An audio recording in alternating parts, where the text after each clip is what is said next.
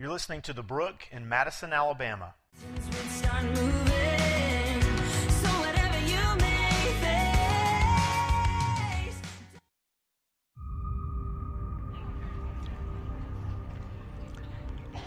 From darkness to light, this is the story we all share as the people of God. He draws us out to draw us in. From the birth of Israel to the church today, God delivers and dwells with his people. Well, good morning and Happy New Year. It's good to see you. Uh, there is some awesome glitter all over this table. I imagine I will be wearing it by the next service, so I feel like I'm right at home.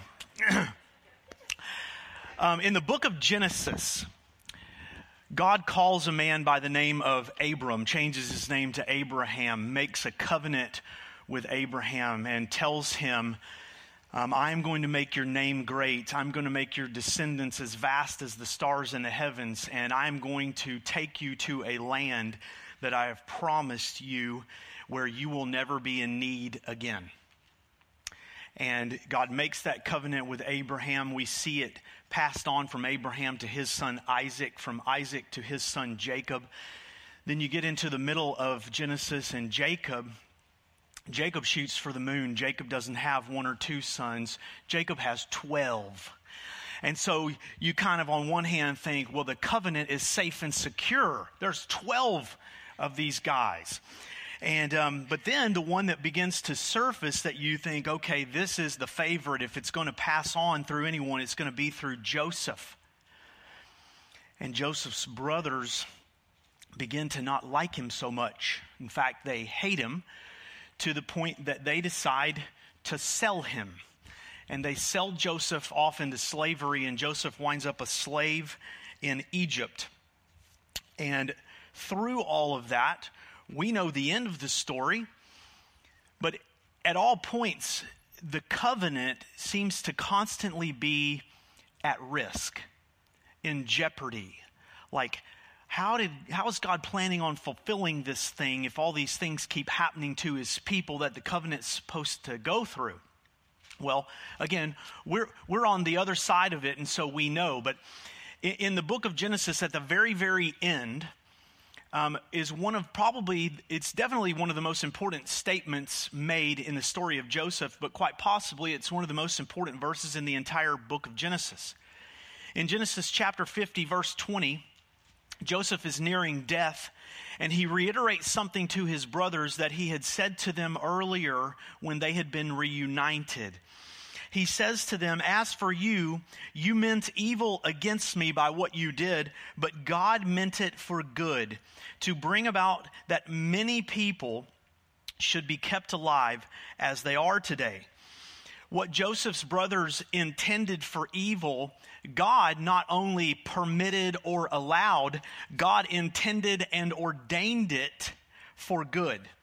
He ordained it and intended it for Joseph's good for his people's good and for his own glory. Joseph, through his own suffering, and this is very important, Joseph, through his own suffering, saw the sovereignty and the goodness of God in ways that he may have never seen without walking where he had walked. On his deathbed, Joseph says to his brothers in verse 24, I am about to die, but God will visit you and will bring you up out of this land to the land that he swore to Abraham, to Isaac, and to our father Jacob. And then Joseph made his brothers swear, saying, God will surely visit you, and you will carry up my bones from here. So Joseph died, being 110 years old. They embalmed him, and he was put in a coffin in Egypt. Very important to recognize, even as we read all the way through Genesis, through the story of Joseph, understanding and acknowledging that Joseph never would have chosen those circumstances for himself. Never. You and I would not have chosen that either. Let's see, stay at home with my dad and my brothers or be sold as a slave into Egypt. I'm going to stay home. You know, don't even need to pray about it. Joseph would not have chosen these circumstances for himself. But as we arrive at the end of the book of Genesis, we already, we're one book into God's Word. And we already begin to understand that the road and the path to God's best, it's always going to require a test. Always. It's always going to test us. Genesis stops and Exodus picks right up where Genesis ends. This morning, we are going to dive in to the book of Exodus and we're going to walk through this together this year. So, if you will join me in Exodus chapter 1, verse 1, watch how this just picks right up where we leave off. These are the names of the sons of Israel who came to Egypt with Jacob, each with his own household Reuben, Simeon, Levi, and Judah, Issachar, Zebulun, and Benjamin. Dan and Naphtali, Gad and Asher. All the descendants of Jacob were 70 persons. Joseph was already in Egypt. Then Joseph died, and all his brothers and all that generation. But the people of Israel were fruitful and increased greatly. They multiplied and grew exceedingly strong, so that the land was filled with them. So Joseph and all of his brothers, who they all came to Egypt, they have all died um, generation passes.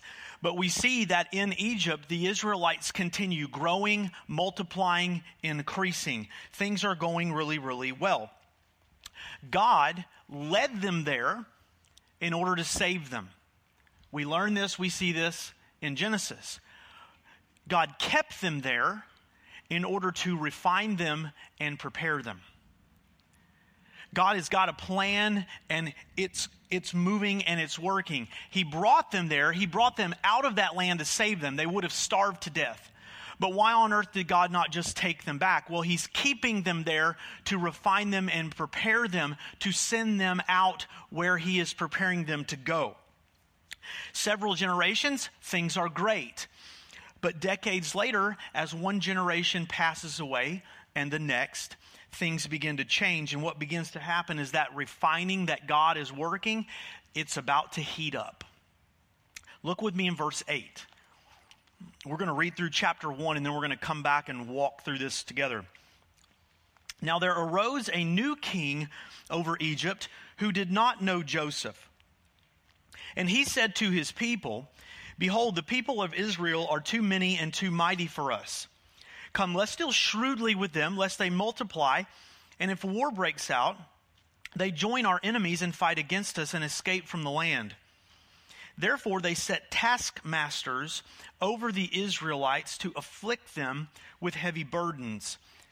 They built for Pharaoh store cities, Pithom and Ramses. But the more they were oppressed, the more they multiplied, and the more they spread abroad. And the Egyptians were in dread of the people of Israel. So they ruthlessly, and that word there in the Hebrew can be translated very, very easily violently. They ruthlessly and violently made the people of Israel work as slaves and made their lives bitter with hard service in mortar and brick and in all kinds of work in the field. And in all of their work, they ruthlessly made them work as slaves.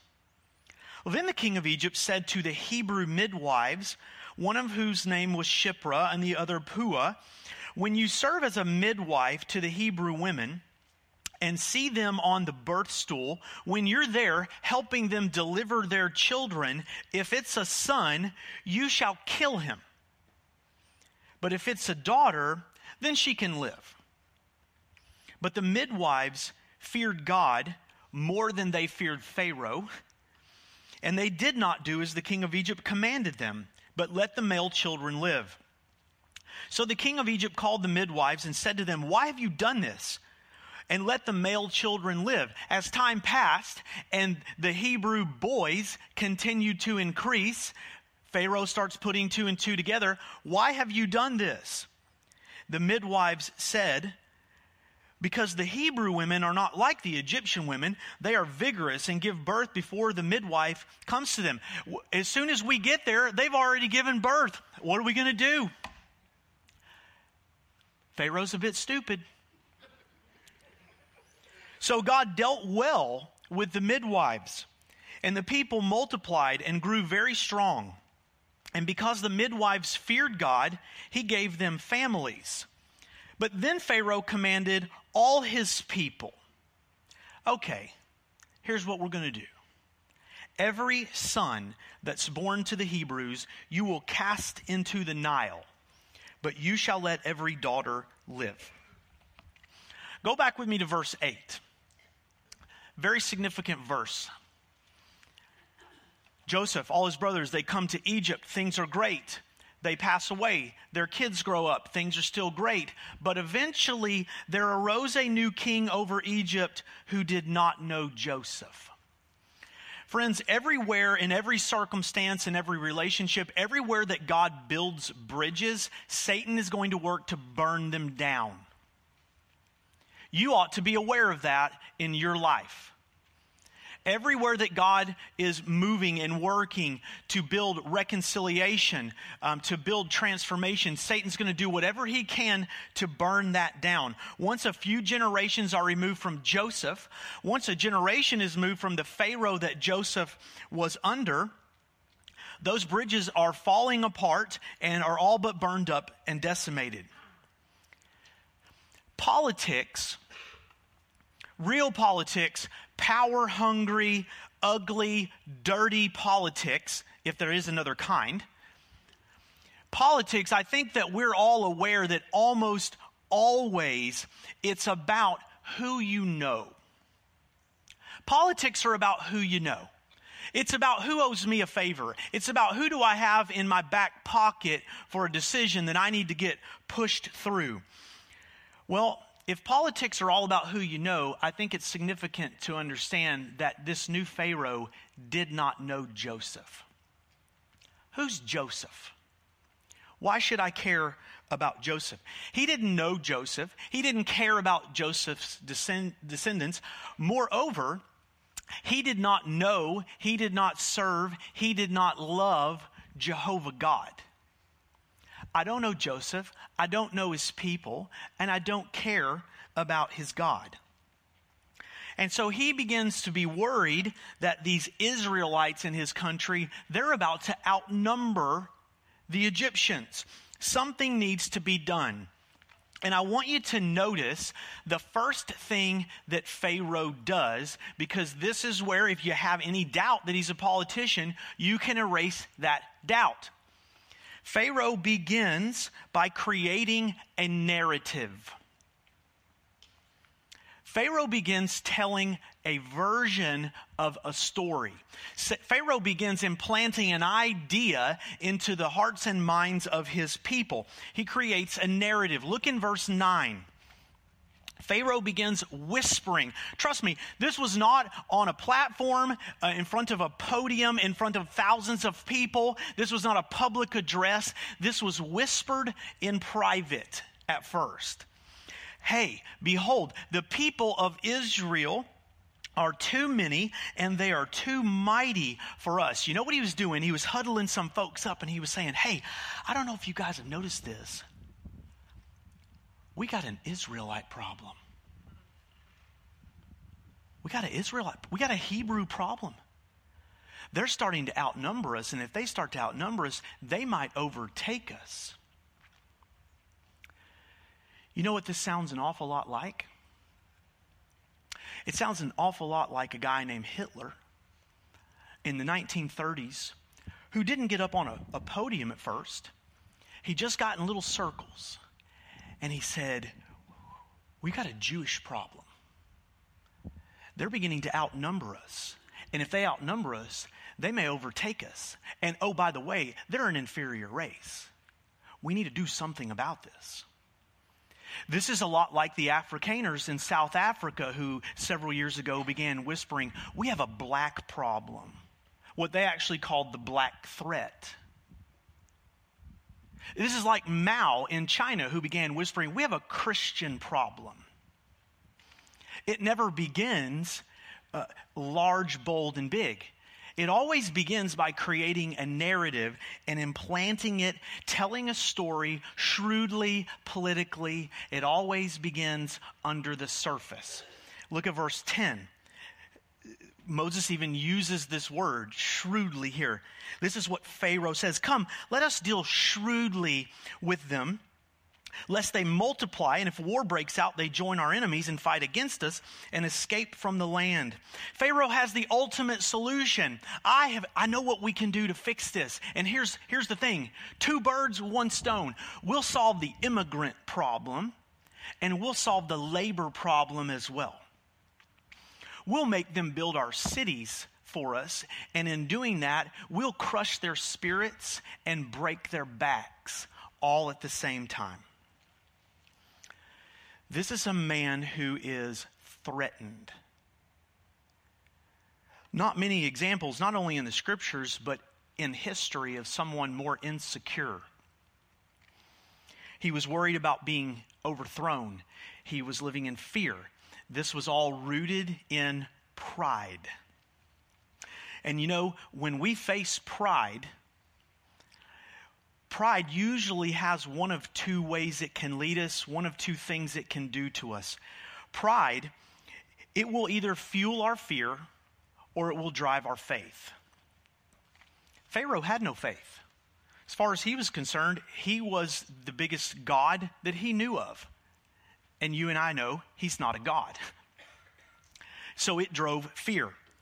But let's give Pharaoh a little bit of credit. Pharaoh was not the first leader or ruler to deal with this, and he would not be the last to succumb to the poison of pride. In fact, throughout history, even today, leaders, whether they choose to be fueled by fear or driven by faith, whether they choose to be of great courage or they choose to be of corruption and cowardice, it doesn't matter. Leaders set the tone and the standard for the people who are following them, and people are always going to follow leaders. In verse 12, at the end of verse 12, it says, The Egyptians were in dread of the people of Israel. Do you know that before the book of Exodus begins, the people of Egypt were not in dread over the Israelites? They lived next door to them. They had meals with them. They worked with them. They were their neighbors. Something began to drive this fear. It was a narrative being created by their leader.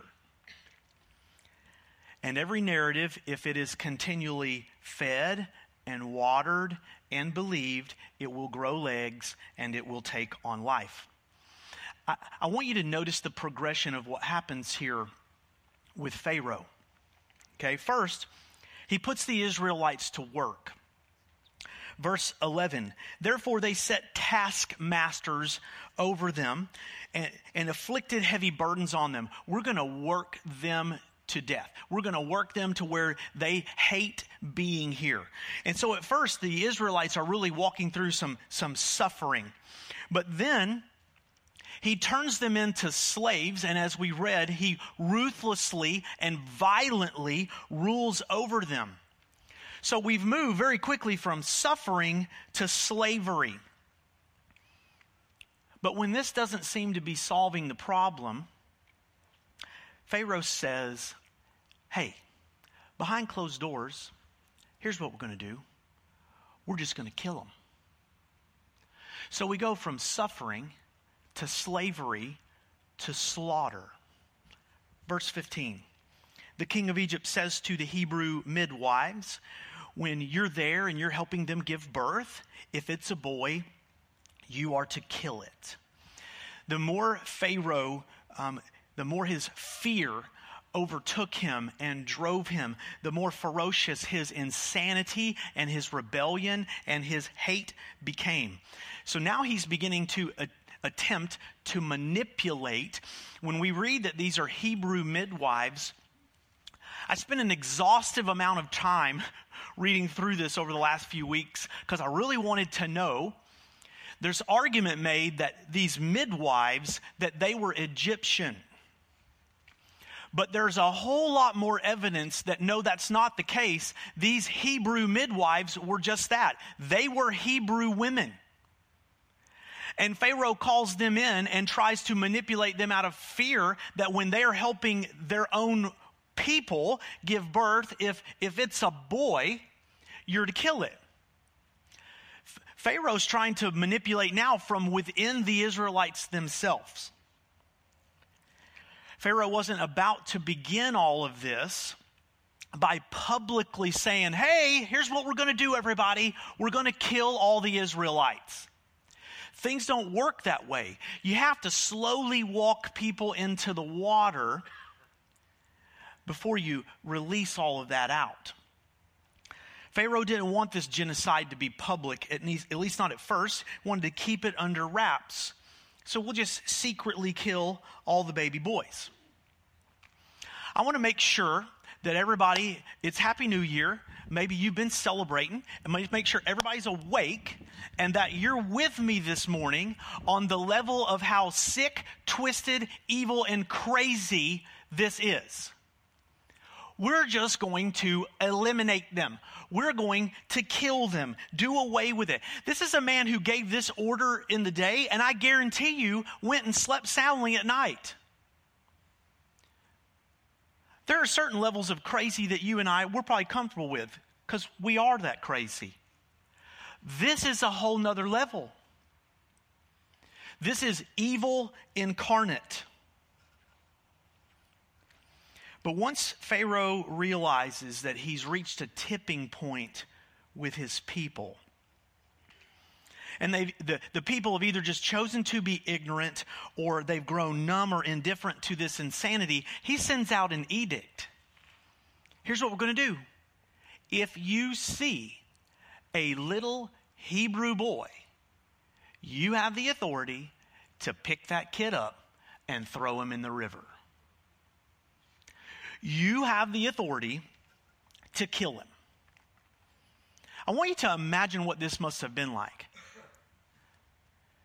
If, if you are a mom or a dad, if you are an aunt or an uncle, if you are a grandmother or grandfather, I want you to imagine living in a country where you're not from there, and the government gives a, an edict to all of the nationals that, hey, if you see any of those Americans, if they've got a boy that's two years old or younger, you have full authority to take that kid and murder him right in front of their face.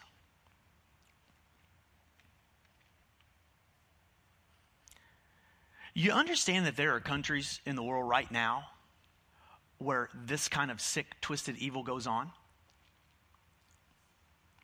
If you see a Christian, you can kill him. If you see a Muslim, you can kill him. Here's the criteria you can kill him. There has to be something within us that when we read or we hear about this level of insanity, it causes conflict within us. Like, what on earth? How? The only way that I know how to reconcile, if that's even the, the appropriate word here, something like Pharaoh's insanity, is to rest in faith in the knowledge that Pharaoh's insanity is never, ever greater than God's sovereignty. I don't know how to explain the why, the how, but it's not. When you look in verse 9, you see that this fear of the Israelites, fear, it, it fosters itself all the way into genocide. Let's just kill all the little boys. But then, if you look in verse 12, I don't know if you noticed this or heard this or saw this when we read through this the first time. Look at what it says in verse 12. But the more they were oppressed, the more they were slaughtered, the more they were persecuted, the Israelites multiplied, and the more that they spread abroad. The more fear that drove Pharaoh, the more the Israelites multiplied. Do you remember up here in, in verse 5 how many people when Joseph finally brings his father and all his brothers and all their families to Egypt, how many people are there in total?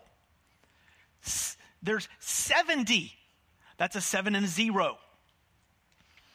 Years from now, and yes, they seem like many, many years from now, but in the grand scheme of things, not very many. Years from now, when the Israelites are going to march right out of Exodus, can't wait for us to get there, march right out of Egypt, across the Red Sea. Do you know how many people there are going to be? There are going to be 600,000 men. That doesn't even include the women and children. I don't want you to miss the irony here of what's going on. Pharaoh says, look at verse 10. We don't talk original language a whole lot, but sometimes it's worth it. In verse 10, Pharaoh says, Let's deal shrewdly with them, lest they multiply. This is a word in the Hebrew pronounced by us Penyerbe. I think I got a slide with this up here. Penyerbe. And I am not pronouncing it correctly. I had three years of Greek and I had like 30 minutes of Hebrew. Okay? But this is Penyerbe, all right? Well, in verse 12, when it says that the more they were oppressed, the more they multiplied, that word is Kenyerbe. That's one letter off from the other word that Pharaoh uses. This is very deliberate. This is a pun. This is a play on words. This is actually Moses and ultimately God saying the joke is on Pharaoh. Because where he thinks he's going to eradicate and do away with my people, every time he tries, they're just going to multiply. This is God saying, I will have the last laugh. This is, remember, not um, a democracy. This is not like, um, you know, there's a king and a queen and a labor party. Um, there's no voting. This is a dictatorship in Egypt. This is at this time the single most powerful man on the face of the planet. And every action on his behalf to defy God only furthers God's purposes. So the question is always looming in the midst of a situation or a story like this. The question is why? Why would God allow his people to endure this level of persecution and suffering? Philip Graham Ryken is a guy who wrote a, a preaching commentary on Exodus, and I love this statement that he makes. Suffering inserts the question marks into the story of our lives. Suffering inserts question marks into the story of our lives, these moments when we just have to ask, why? Well, I, I, I want you to remember in the weeks to come when weeks and weeks from now we get to the point of the Israelites have moved out of Egypt. They're no longer slaves, they've been freed. I, want you to remember at those times the level of suffering that they've endured okay? That the Israelites were treated horrifically. They were beaten. They were branded like, oh, I see you have the mark of the, the state on you. You belong to us. They were forced into labor camps. They were considered to be the property of Pharaoh and Egypt. The Israelites were slaves. Remember that several weeks from now. But why is this happening? Well, on one level, we have to acknowledge that Israel's suffering is a result of Egypt's sin. It is. You can't talk about pain and suffering in this world and, and try and divorce it from the doctrine of sin. It doesn't work. Sin did not just bring sin into the world, it brought pain and suffering with it. And so, one way or another, all of our battles, all the trials that we face, all the suffering that we walk through, it can be traced back to sin, either our own or the sin of others or sin itself. For some reason, God allowed and ordained this to happen. He could have stopped it. He could have prevented it from happening, but that wasn't his plan. Why? I think there are a couple of reasons. The first one I'm just going to call growth. If you look back again in verse 12, and you read and you understand that the more God's people suffered, the more they walked through, the more pain, the more they endured, the more that they multiplied, the more they spread abroad, the more that they grew. And you also have to understand that by enslaving the Israelites, Pharaoh actually helped foster and preserve their identity as a close knit community. If you want to grow close to someone, the quickest way to do that is you walk through suffering together. You can really be pals with somebody that you celebrate with. But I'll tell you from years and years of coaching my son's baseball teams, it was not winning together that made those boys friends that they still are, it was the losing. When you suffer with someone, it draws you together. Their suffering revealed their need for and their love for one another. I want you to hear what Charles Spurgeon said about this, and this is in your sermon notes there. He says, In all probability, if they had been left to themselves, if, if the Israelites had just been left alone, they would have been melted and absorbed into the Egyptian race and lost their identity as God's people. They were content to be in Egypt, and they were quite willing to be Egyptianized. To a large degree, they began to adopt the superstitions, idolatries, and iniquities of Egypt, and these things clung to them in after years to such a terrible extent that we can easily imagine that their heart must have turned aside very much toward the sins of Egypt. Yet, all the while, God was resolved to bring them out of that evil connection they must be a separated people. They could not be Egyptians, nor yet live permanently like Egyptians. For Jehovah had chosen them for himself, and he meant to make an abiding difference between Israel and Egypt. Remember what Joseph said to his brothers on his deathbed, I'm about to die, but God will visit you and will bring you up out of this land to the land that he promised to our fathers, Abraham, Isaac, and Jacob. God brought us here for a reason, but he is going to take us out for even greater reasons. So don't get too comfortable.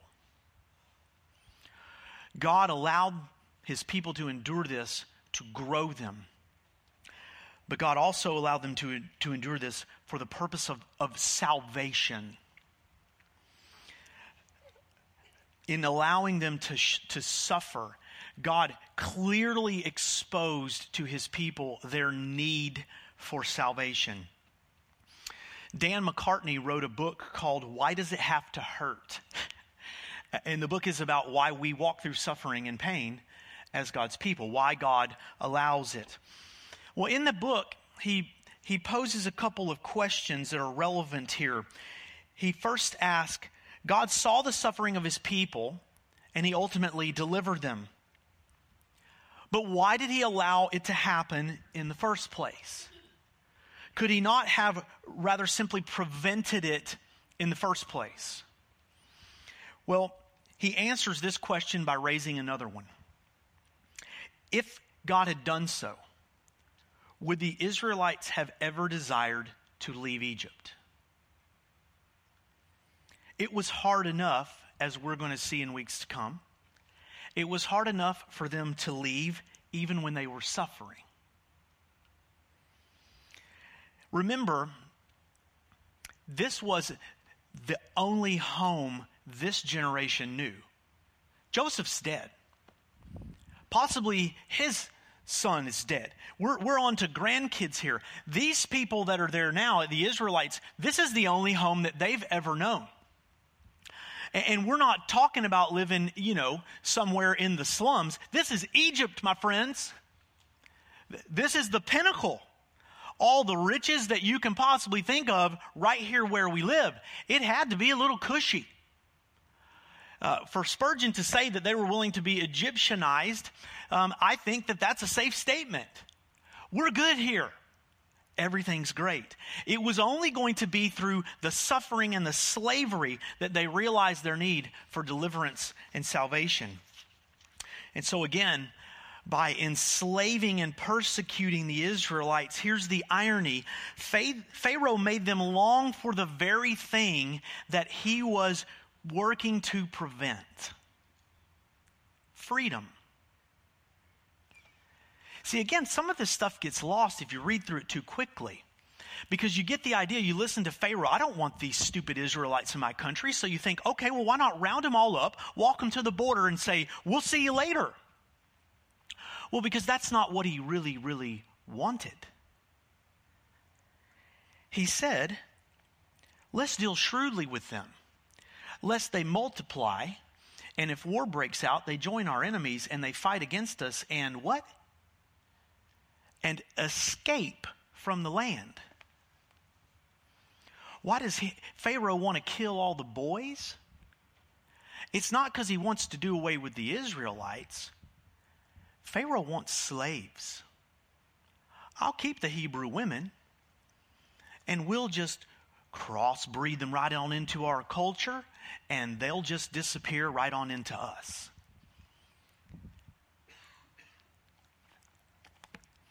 Spurgeon, again, he says, in order to cut loose the bonds that bound them to Egypt, the sharp knife of affliction must be used. And Pharaoh, though he knew it not, was God's instrument in weaning them from the Egyptian world and helping them as his church to take up their separate place in the wilderness and receive the portion which God had appointed for them.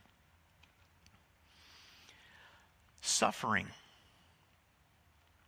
our own suffering,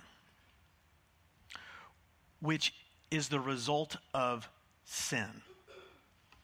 Whether it's our sin, someone else's sin, or, just the existence and the burden of sin on this world and on our lives. That suffering is the very thing that helps us long for salvation and to look for our Savior. It will either fuel fear in our life or it will drive faith. But the Lord always has a purpose in the suffering of his people. Always. And that purpose is always redemptive. Friends, the cross of Jesus Christ is the ultimate manifestation of suffering and death but it is also the ultimate manifestation of freedom and liberation.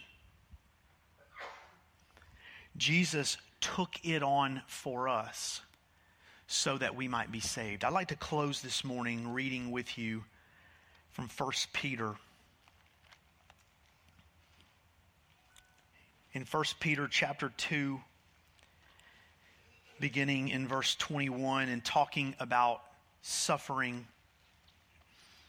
Peter says, For to this you have been called, because Christ also suffered for you, leaving you an example so that you might follow in his steps. He committed no sin, neither was deceit found in his mouth. When he was reviled, he did not revile in return. When he suffered, he did not threaten, but continued entrusting himself to him who judges justly. He himself bore our sins in his body on the tree that we might die to sin and live to righteousness. It is by his wounds that we have been healed. The Israelites are in suffering and they are in slavery. And next week we are going to see as God begins to send the Savior that they need. Well, friends, you and I were born into sin, which is the ultimate bond of suffering and slavery. And Jesus Christ has already broken those bonds for us. May we live that way. Let's pray together.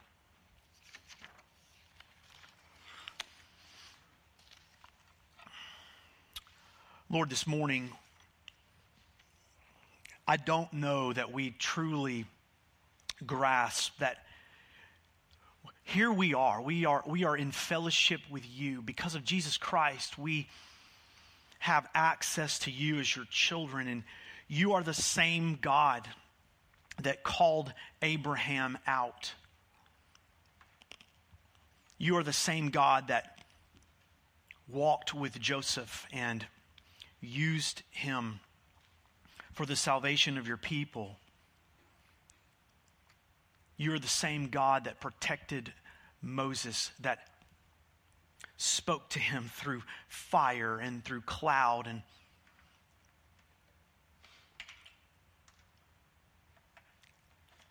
And here we are thousands of years later, and you are calling us and loving us. But here we are thousands of years later, and you have fulfilled that covenant through your Son.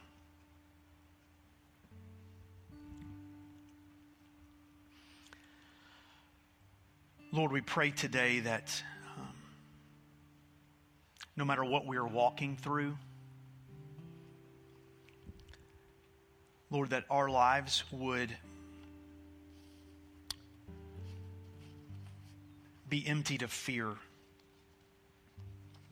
Lord, that we would know that your love drives out fear.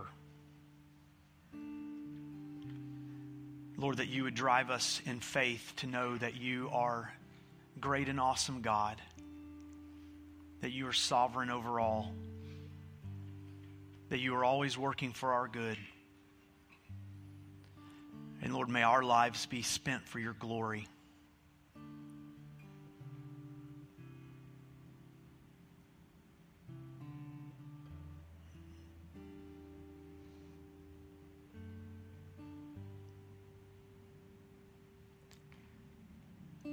Just want to encourage you to take a moment here at the beginning of this new year and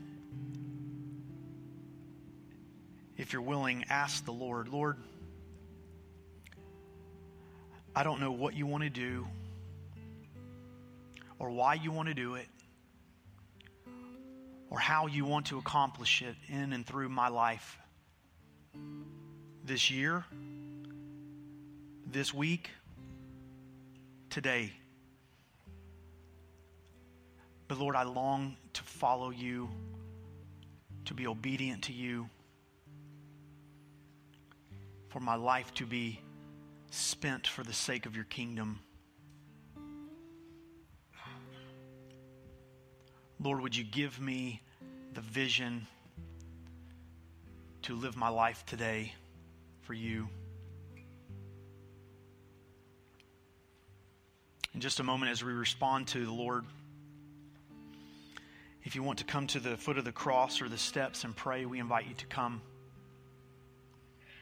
If you need someone to pray with you or to share with you what it means to follow Christ, some of our pastors, elders, and leaders will be in the back of the room. Lord, this time is yours. We love you. We worship and praise you and exalt you. Be glorified in this place.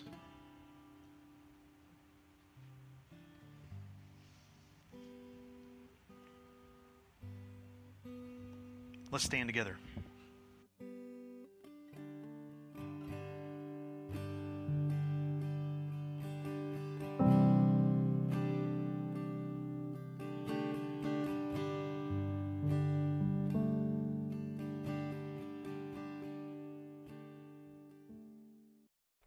Thanks for listening to The Brook. If you'd like more information about our church or what it means to follow Christ, you can visit our website at thebrookchurch.com.